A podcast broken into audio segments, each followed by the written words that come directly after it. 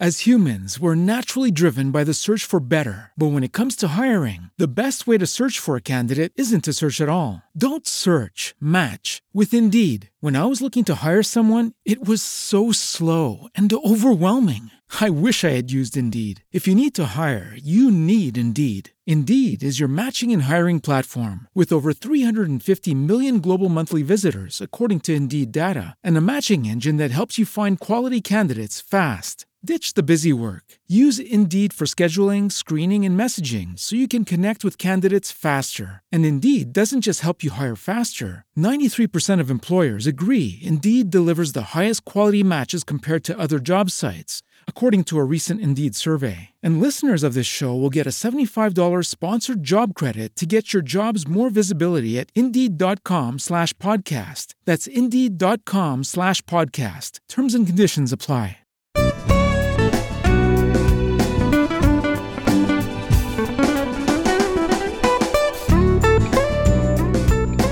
Czy to prawda, że... Dzień dobry Państwu. Przed mikrofonem Beata Tomanek. Witam serdecznie w niedzielny poranek. Mroźny. Jest mroźny. Zimno Panu, Panie Profesorze. No, tak jakoś nie jest ciepło, powiedziałbym. Ale bywają kraje, gdzie jest jeszcze chłodniej o tej porze roku. Czyli nie należy się przejmować. I my Zawsze tak też uczyniliśmy i wybraliśmy się w plener. Dzisiaj nadajemy Z pleneru. z terenu. Z terenu nadajemy i z zimnego terenu, tak żeśmy niestety e, umówili się, wybrali się w taką porę, no ale trudno się dziwić. W końcu jest zima, to musi być zimno. Jest piękna zima, dlatego postanowiliśmy pojechać w jakieś e, piękne miejsce daleko od radiowego studia, żeby przeżyć prawdziwą wizję lokalną. No i tym Zaraz sposobem. śnieżkę i, i, i może pobijemy się trochę. Śnieżkami, tak? Albo jako, jako dowód rzeczowy, Tak. tak, panie profesorze. Jestem jak zawsze z panem profesorem Maciejem Sablikiem i jesteśmy w takim miejscu, które 6 lat temu, dokładnie 14 lutego, y, otwierałam razem z panem Bogdanem Widerą. Byliśmy tutaj na otwarciu, a dzisiaj zobaczymy, jak zmieniło się to miejsce. Mnie tu jeszcze nie było, wobec tego dla mnie to będzie zupełnie nowe doświadczenie, ale y, polegam na wiedzy mojej koleżanki redaktorki, że, że ona mi powie, czy jakieś zmiany zaszły, czy nie. Przyjechaliśmy tutaj y, z panem profesorem oczywiście z pytaniem i na to pytanie odpowiadać będą dwie panie. Pani dyrektor tego miejsca, pani Justyna Konik oraz pani Małgorzata Laburdalis, która nas oprowadzi. A Oprowadzi. pytanie brzmi, Czy to prawda, że Ślązacy budowali Donbas?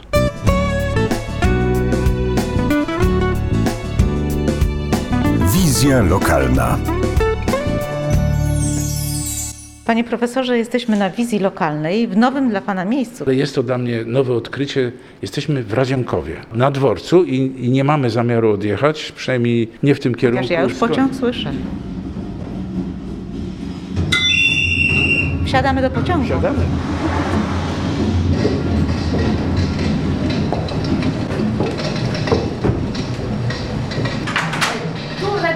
Pomieszczeniu takiego wagonu po śląsku krowiu, jak wagon towarowy, wagon bydlęcy, ale u nas projekcja filmowa.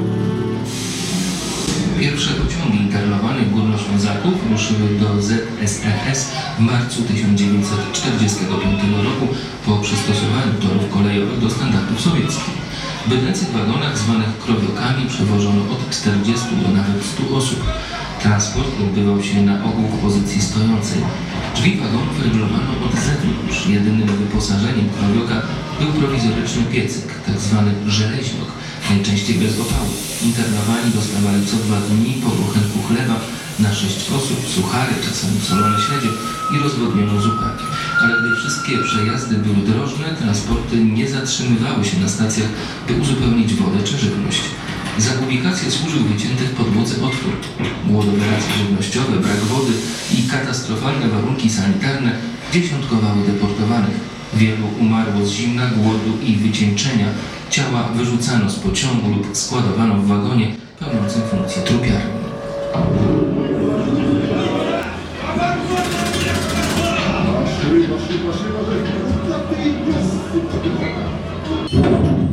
Są emocje. Same emocje. Właśnie za każdym razem obserwujemy emocje na twarzach naszych turystów. Specjalnie nie mówimy o tym, co się będzie działo, żeby jednak był efekt zaskoczenia, ponieważ chodzi o to, żeby chociażby tak symbolicznie na moment wczuć się w rolę tych osób Byłem deportowanych. zaskoczony, jak ta ściana za mną ruszyła się w pewnym momencie i, i przeszedłem, przeszedłem na środek, a środek zaczął się e, ruszać i, i to no tak parę dni tak podróżować to bym chyba nie dał rady. Parę dni to i tak jest mało, ponieważ proszę pamiętać, że transporty czasami trwały i, i nawet do miesiąca, co było uzależnione od tego, jak daleko pociągi były kierowane.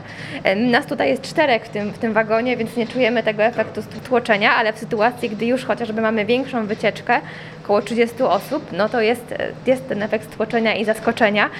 No i w tym momencie możemy się chociaż tak symbolicznie wczuć w, w skórę tych osób deportowanych, ponieważ wielu historyków uznaje, że te transporty właśnie odbywały się na stojąco w wyniku przeładowania tych wagonów bydlęcych. powierzchni e, z opowiadań wielu ludzi e, e, no, mieściło się około 100 osób. To jest nieprawdopodobne. Tutaj 20-30 osób jest tłoczno. Jest klaustrofobicznie E, tak, trochę, tak, prawda? tak. A tu 100 osób. Pani dziadek E, Tak, tak. mój odbył taką podróż. Tak, tak, tak. Ja może dalej pokażę, bo tam e, jest miejsce, gdzie ten mój dziadek, fotografia mojego dziadka zawisła.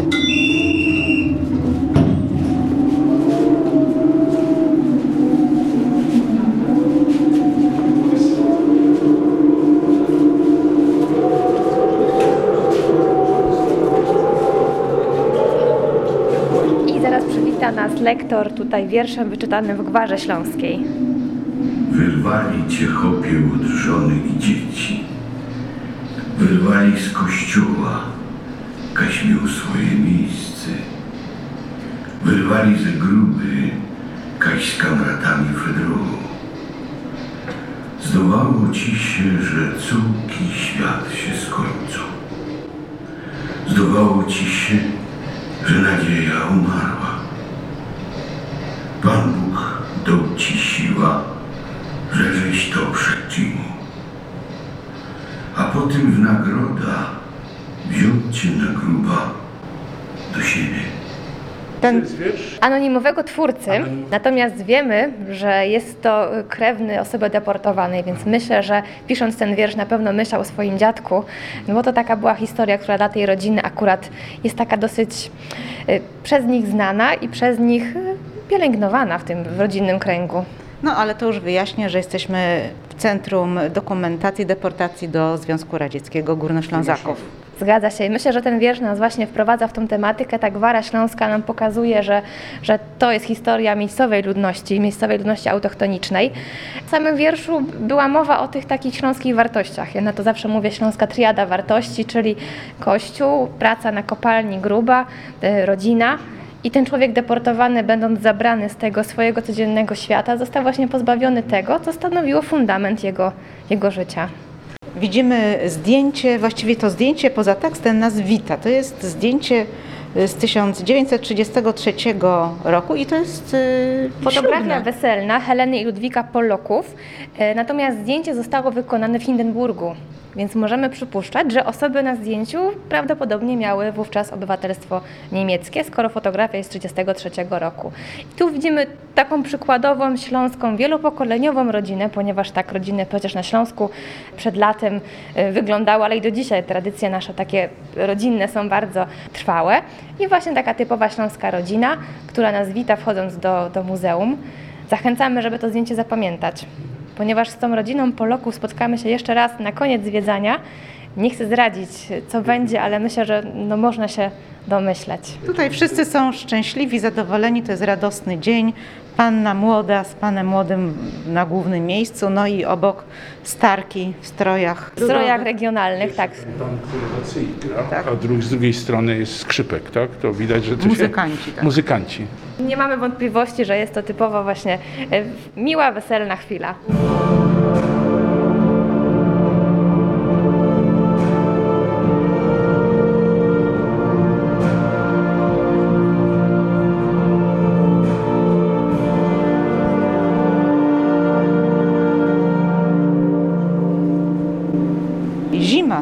Powiedziałabym, syberyjska. wiatr, tak. prawda? Więc, więc czujemy jednak bardziej ten klimat taki e, syberyjski. Ale Natomiast- też pierwsze de- deportacje odbyły się zimą.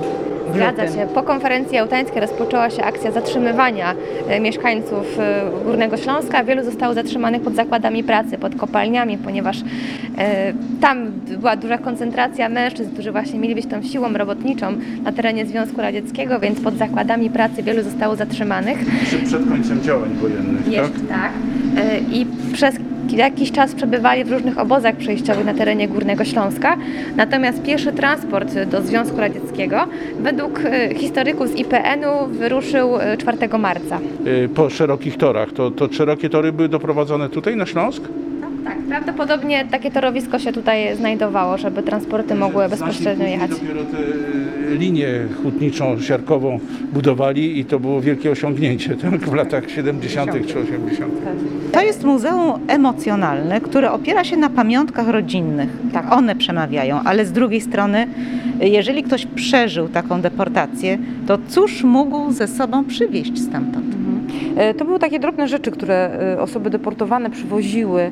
E, Widzimy tutaj jakieś przybory do golenia, są takie kosmetyczne, toaletowe, tu jakieś Święty obrazek? papierosy. Tak, tak, oczywiście. e, e, Są obrazki, są, e, są krzyże, e, Pasek. są różańce, są sztućce.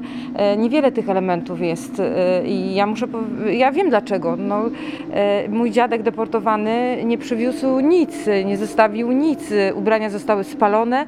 Jedyne co nam zostało, to zostało nam kilka dokumentów. Natomiast e, chciał po prostu jak najszybciej o tym zapomnieć i nie chciał nic mieć ze sobą, e, co o tamtych czasach trudnych by mu przypominało. A czy w domu mówił na ten temat? Nie, absolutnie nie. Czyli to rzeczywiście było była taka zamrożona pamięć. Tak, tak, wielką tajemnicą. Ja dopytywałam jako dziecko, e, czy to był e, obóz koncentracyjny. Tato mi mówił, nie, nie pytaj dziadka, to nie był obóz koncentracyjny, to był obóz pracy. Ale czy to był przymusowy, czy on tam chciał pojechać? Ja tak, takie dziecko uporczywie zadawało pani, Tak. tak. Mówi, nie, on został przymuszony do tego, ale dlaczego? No nie wiemy dlaczego. Ale czy, czy dziadek popełnił jakieś przestępstwo? Nie, absolutnie. Czy zrobił coś złego? No nie, nie zrobił. To dlaczego? No był Ślązakiem i mieszkał w Bytomiu. To ale wystarczyło. To, to jak? No wiesz, no, kazali mu się zgłosić. Jego kolegów zabrano od razu z kopalni, e, bezpośrednio jak wyjechali z szychty, to zabrali ich bez niczego, tak jak byli, po prostu ich wywieziono.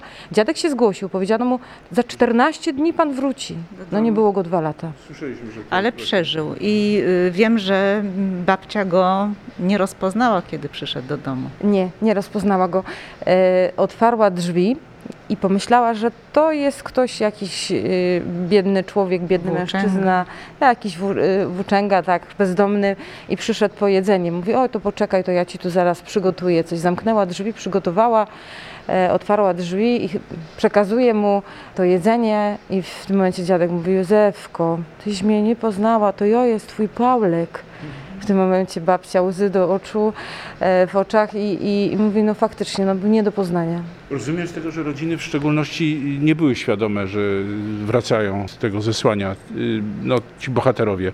Przez pewien czas dochodziła pewna korespondencja i z tej korespondencji wynikało, że dziadek jest w coraz gorszym stanie fizycznym, że bardzo choruje i babcia czyniła przez Polski Czerwony Krzyż starania, żeby tego dziadka sprowadzić. Miała taką nadzieję, że tak się stanie, ale absolutnie nie było żadnej odpowiedzi, żadnej informacji, że on wróci, więc to faktycznie było tak, duże zaskoczenie, nie wiedziała. Ale bywało też tak, że ludzie po prostu znikali i nikt nie wiedział, gdzie są.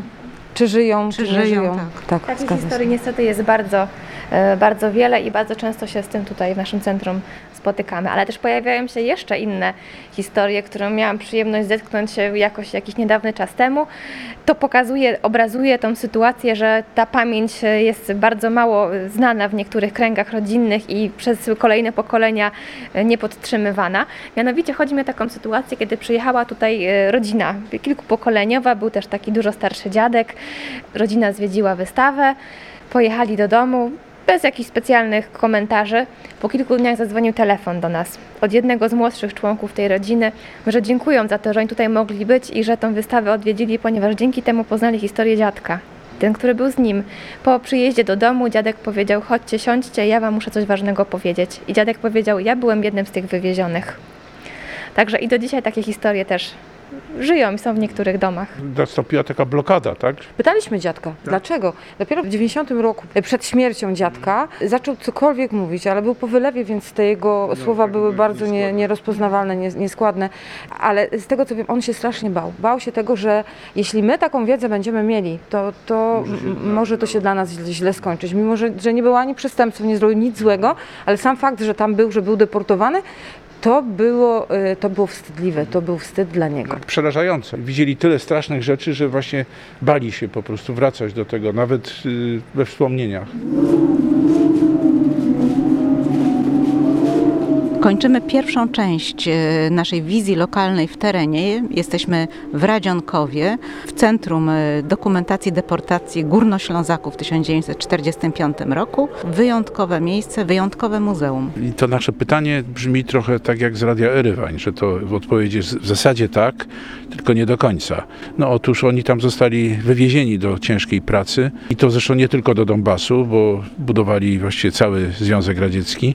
Niektórzy już nie wrócili, zostali tam na zawsze, no ale niektórzy jeszcze wrócili w bardzo kiepskim stanie. O tych swoich przeżyciach długo nie mówili. No właśnie, dlatego to muzeum jest takie niezwykłe, ono jest emocjonalne, ono się opiera na relacjach i wspomnieniach, a to jest właśnie to, czego też oczekujemy od naszych słuchaczy. Każdy jest z nas świadkiem historii, o czym przypomina nasza akcja. Bądź kronikarzem As humans, we're naturally driven by the search for better. But when it comes to hiring, the best way to search for a candidate isn't to search at all. Don't search, match with Indeed. When I was looking to hire someone, it was so slow and overwhelming.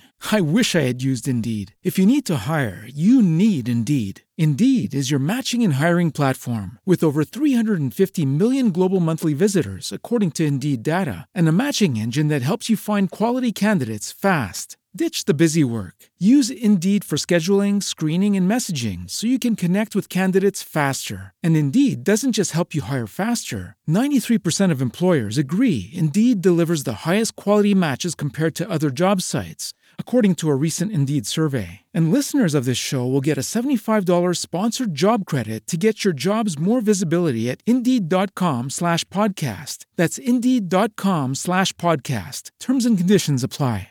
Swoich czasów. No i mamy w niej nagrody dla Państwa. Przypominamy, że dzisiaj jesteśmy na wizji lokalnej w Radzionkowie i stąd witamy się z naszymi słuchaczami, ze słuchaczami Radia Katowice. Jest ze mną pan profesor Maciej Sablik, y, Beata Tomanek przed mikrofonem. No i musimy przypomnieć Państwu, że to muzeum jest niezwykłe, gdyż rozpoczyna się prawdziwą podróżą. Jechaliśmy tym krowiokiem i muszę powiedzieć, zresztą podobnie jak y, koleżanka redaktorka, przeżyłem lęk strachu, bo tam się trzęsła ta podłoga tak, że ja nie mogłem utrzymać równowagi. Potem okazało się, że pani redaktor też nie mogła. No i w pewnym momencie sobie pomyślałem, że jak y, górnoślązacy byli wywożeni w tych wagonach po 100 osób na takiej niedużej powierzchni, no to to miało jedną tę dobrą stronę, że oni jakoś nie upadali, bo, bo tam nie było gdzie, do, gdzie upaść. To, to dosłownie się podtrzymywali na, na ciele. No może nie na duchu, ale na, na, Umierali na stojąco. często. umierali na stojąco, tak. No w każdym razie jest to tragiczna karta historii y, Górnego Śląska. Y, My dzisiaj ją przypominamy, bo właśnie 6 lat temu, dokładnie 14 lutego, to centrum zostało y, otwarte. No i dla nas jest to wyjątkowe miejsce, gdyż jest to muzeum emocjonalne, opiera się na wspomnieniach ludzi, którzy przeżyli oraz ich w- wnucząt. Stąd mamy kolejne pytanie. Stąd mamy, czy to prawda, że wnuki budują pomnik pamięci swoich dziadków? Odpowiedzią na to pytanie jest relacja z naszego zwiedzania tego centrum. Trochę tak, bo tu się okazuje, że właśnie muzeum to jest ciągle żywe. To nie jest tak, że y, są jakieś zabytki czy dokumenty i, i teraz się tylko porządkuje je, ale tutaj konstruuje się wciąż na nowo te wspomnienia. Zachęca się wnuki do, do pytania swoich dziadków, zresztą była taka akcja Radia Katowice y, też y, pod podobnym hasłem i okazuje się, że to nie tylko na ten temat, którym muzeum jest zainteresowane, ale te rozmowy czasami przechodzą w takie zupełnie nieoczekiwane kontakty, tak? I, i, i są nagrania, są, jest dokumentacja, także muzeum to dokumentuje i, i w ten sposób powstaje, przemienia się na naszych oczach też. Tak, i każdy z naszych słuchaczy, który ma takie wspomnienia, który ma pamiątki, y, jakieś dokumenty y, z tych czasów, o których dzisiaj mówimy, czyli powojennych, może zgłosić się do Centrum Dokumentacji Deportacji i wnieść własną cegiełkę w budowanie tego żywego muzeum.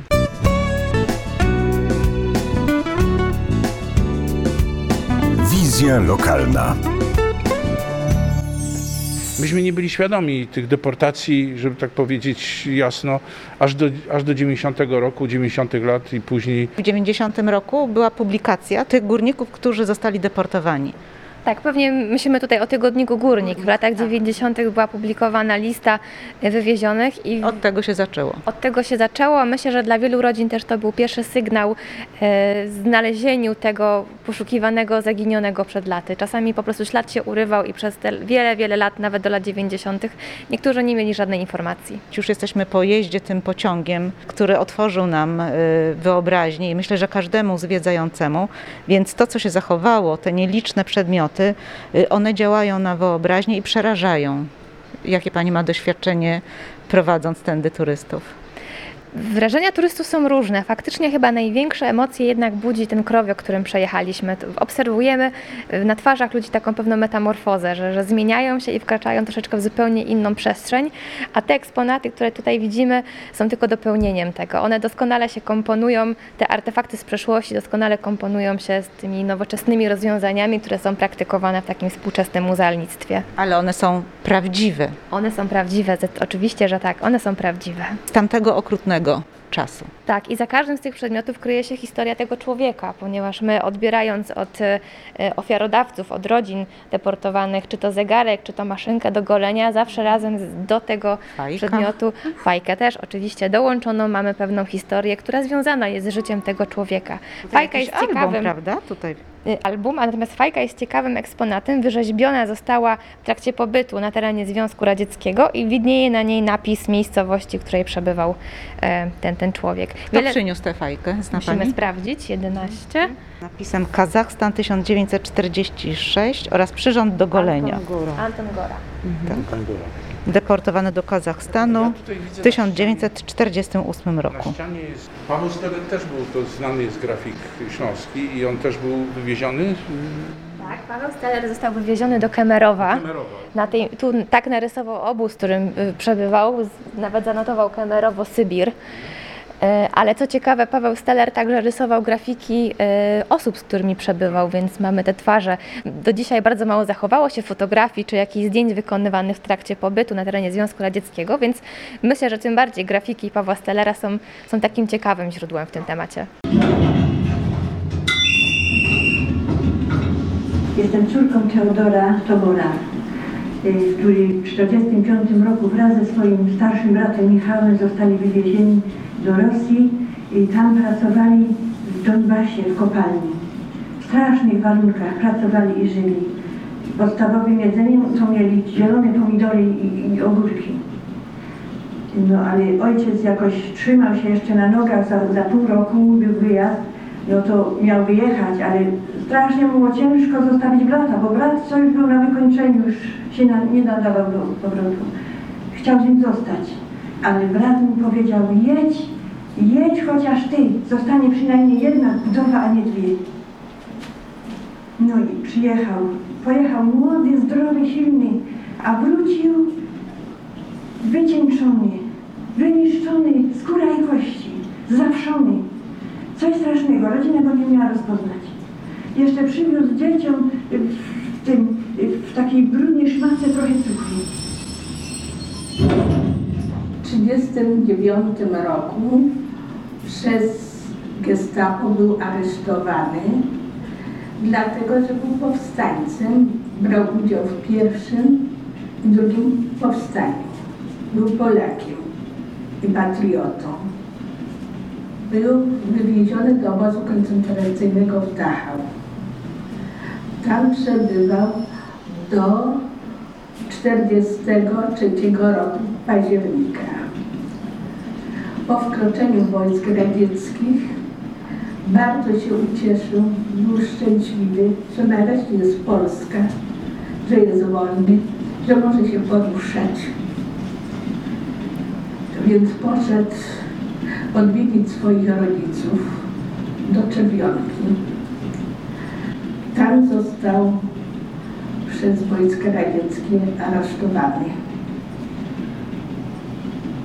Ojciec niedaleko naszego domu rzucił obrączkę. Tam i znajomi nam przyszli powiedzieć. Więc pobiegłam i ojciec wyciąga ręce i prosi o chleb. Nie mieliśmy, nie miał. Zakopani musiał zjechać, a raczej nie zjechać, tylko zejść. A zjechał, zeszł po to, aby Ojciec już nie wrócił. Zostawił nas, y, osierodził czworo nieletnich dzieci. Gdy wujek Teodor wrócił, przywiózł nam testament ojca. Kochane dzieci, ostatnie ojcowskie błogosławieństwo kładę na wasze głowy. Nie opuszczajcie nigdy w życiu Pana Boga, to Pan Bóg was też nigdy w życiu nie opuści. Chciałbym chętnie do was wrócić, ale widocznie z wolą Bożą, żebym tutaj pozostał. Ja się z nią wy się z nią też pogódźcie.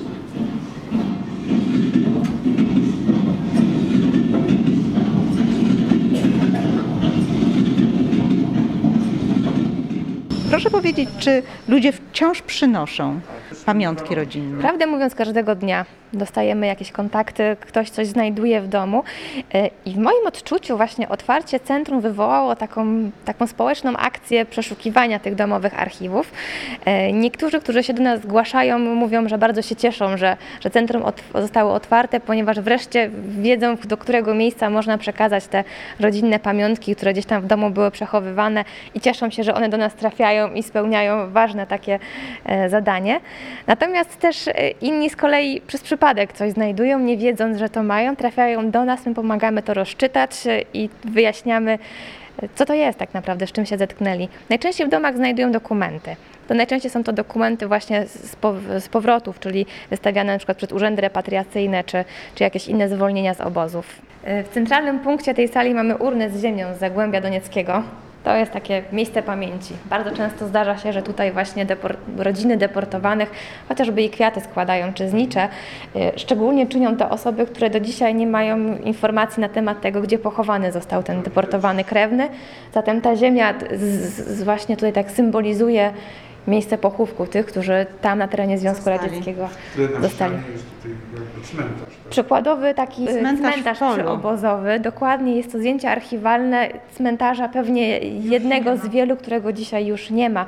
Tu warto zaznaczyć, że te cmentarze były bardzo takie prowizoryczne. Ciała były bardzo płytko chowane, zresztą na zdjęciu też widać tabliczki takie, raczej które by nie przetrwały próby czasu. A za nami mamy foto, ścianę z fotografiami. Te fotografie trafiają do nas właśnie dzięki współpracy ze społecznością lokalną. Trafiają. Czas teraźniejszy, to znaczy, że ta ściana jeszcze się może wypełnić. Ona cała, cały czas się wypełnia regularnie, są dowieszane nowe zdjęcia i to są właśnie deportowani. Centrum deportacji jest też takim miejscem, e, gdzie dotykamy jakby konkretnych wydarzeń. To jest bardzo wąskie, to są wąskie wydarzenia. To, to nie jest jakiś tam długi okres w historii naszej, ale e, bardzo nas cieszy to, że wśród młodych ludzi budzimy emocje, a te emocje powodują, że oni zaczynają się interesować tym. Natomiast chyba moim ulubionym eksponatem jest ten krzyż, który tutaj widzimy. Z nim się również wiąże bardzo przejmująca historia.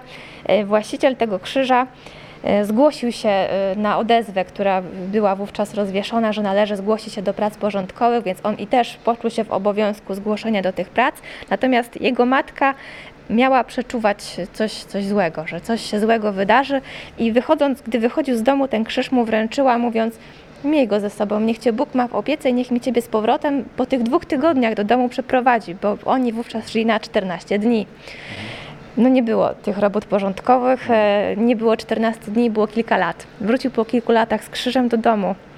Pan, który był wywieziony z pracy bezpośrednio po szychcie górników wzięli oni do y, transportu y, i chciał żonie dać y, znać. znać, że jego deportowali, że jego zabrali i on obrączkę zdjął i tą obrączkę gdzieś wyrzucił. E, ktoś znalazł tą obrączkę, a że był grawer od środka, no to tak to pokojarzyli i zanieśli żonie, że ktoś wyrzucił z tego transportu obrączkę. No i to było dla niej sygnałem i wiadomością, że jego zabrano. No i wracamy do weselnego zdjęcia. Wracamy znowu do rodziny Poloków, ale już w innym składzie. Tak by wyglądała ta rodzina, gdyby zrobili sobie ponownie zdjęcie już może w połowie 1945 roku. Na początku na fotografii widzimy 32 osoby, teraz brakuje 8 mężczyzn. Muzykanci zmarli y, na zesłaniu. My właściwie nie wiemy do dzisiaj, ilu tak naprawdę ludzi zostało deportowanych y, w tamtych y, latach. Szacuje się, że około 40 tysięcy, niektórzy mówią, że nawet więcej. Zgadza się. Niestety nie mamy takiej informacji i obawiam się, że już jej do końca mieć nie będziemy. To wynika z tego, że temat zgłębiany jest tak już naukowo, niestety po wielu latach od, od tego zdarzenia, ale też e, przez to, że ci ludzie z niczym wracali do domu. Też nie mamy dokumentów, nie mamy wielu źródeł, które pozwoliłyby nam tak dokładnie zliczyć i wskazać chociażby w miarę zamkniętą taką, taką liczbę, więc to zawsze chyba będzie temat taki otwarty. Na co dzień współpracujemy z Instytutem Pamięci Narodowej, o tym nie możemy zapominać, że to pracownicy naukowi IPN-u służą nam tutaj pomocą i w konsultacji z nimi e, doszukujemy czasami takich sytuacji, które znalazły się osoby deportowane, czyli gdzie był deportowany, w którym roku wrócił. Jeśli ktoś się interesuje, to tutaj bardzo dużą pomocą jest dla nas Instytut. I może warto też y, powiedzieć naszym słuchaczom, że to jest muzeum otwarte, żywe, że w każdej chwili każdy może tutaj opowiedzieć swoją rodzinną historię. Muszę powiedzieć, że w momencie, kiedy, kiedy fotografia, patrzę na tą fotografię, to patrzę naprawdę e, z wielką dumą, że miałam takiego dziadka, że był tak silny, że wrócił, e, że po powrocie jeszcze urodził się mój tato, że dali mi życie. Tak, my gromadzimy właśnie te historie i udało nam się przez 6 lat pracy centrum stworzyć całkiem pokaźne archiwum historii mówionej. E, część jest opublikowana na naszej stronie internetowej, a część, e, szczególnie te, które są w formie filmów, e, po prostu na YouTubie, na specjalnie założonym przez nas kanale. Nawet teraz. Nawet teraz. Kończymy naszą wizytę w Radzionkowie zachętą, żeby przyjeżdżać tutaj i zwiedzać to miejsce, uczyć się historii właśnie w takich niezwykłych okolicznościach. Nawet pandemicznych, tak? Bo tutaj muzeum jest przygotowane na to, żeby podjąć e, grupy. Warto zajrzeć na stronę Centrum Dokumentacji Deportacji, zapowiedzieć się. Dzisiaj zadaliśmy takie pytanie w tej części, czy to prawda, że wnukowie stawiają pomnik pamięci swoim dziadkom. Proszę Państwa, to jest wyzwanie dla nas wszystkich i przypominam, że wciąż trwa nasza akcja Bądź kronikarzem swoich czasów, w której rozdajemy fotoksiążki. A dzisiaj już kończymy nasze spotkanie i do usłyszenia za tydzień.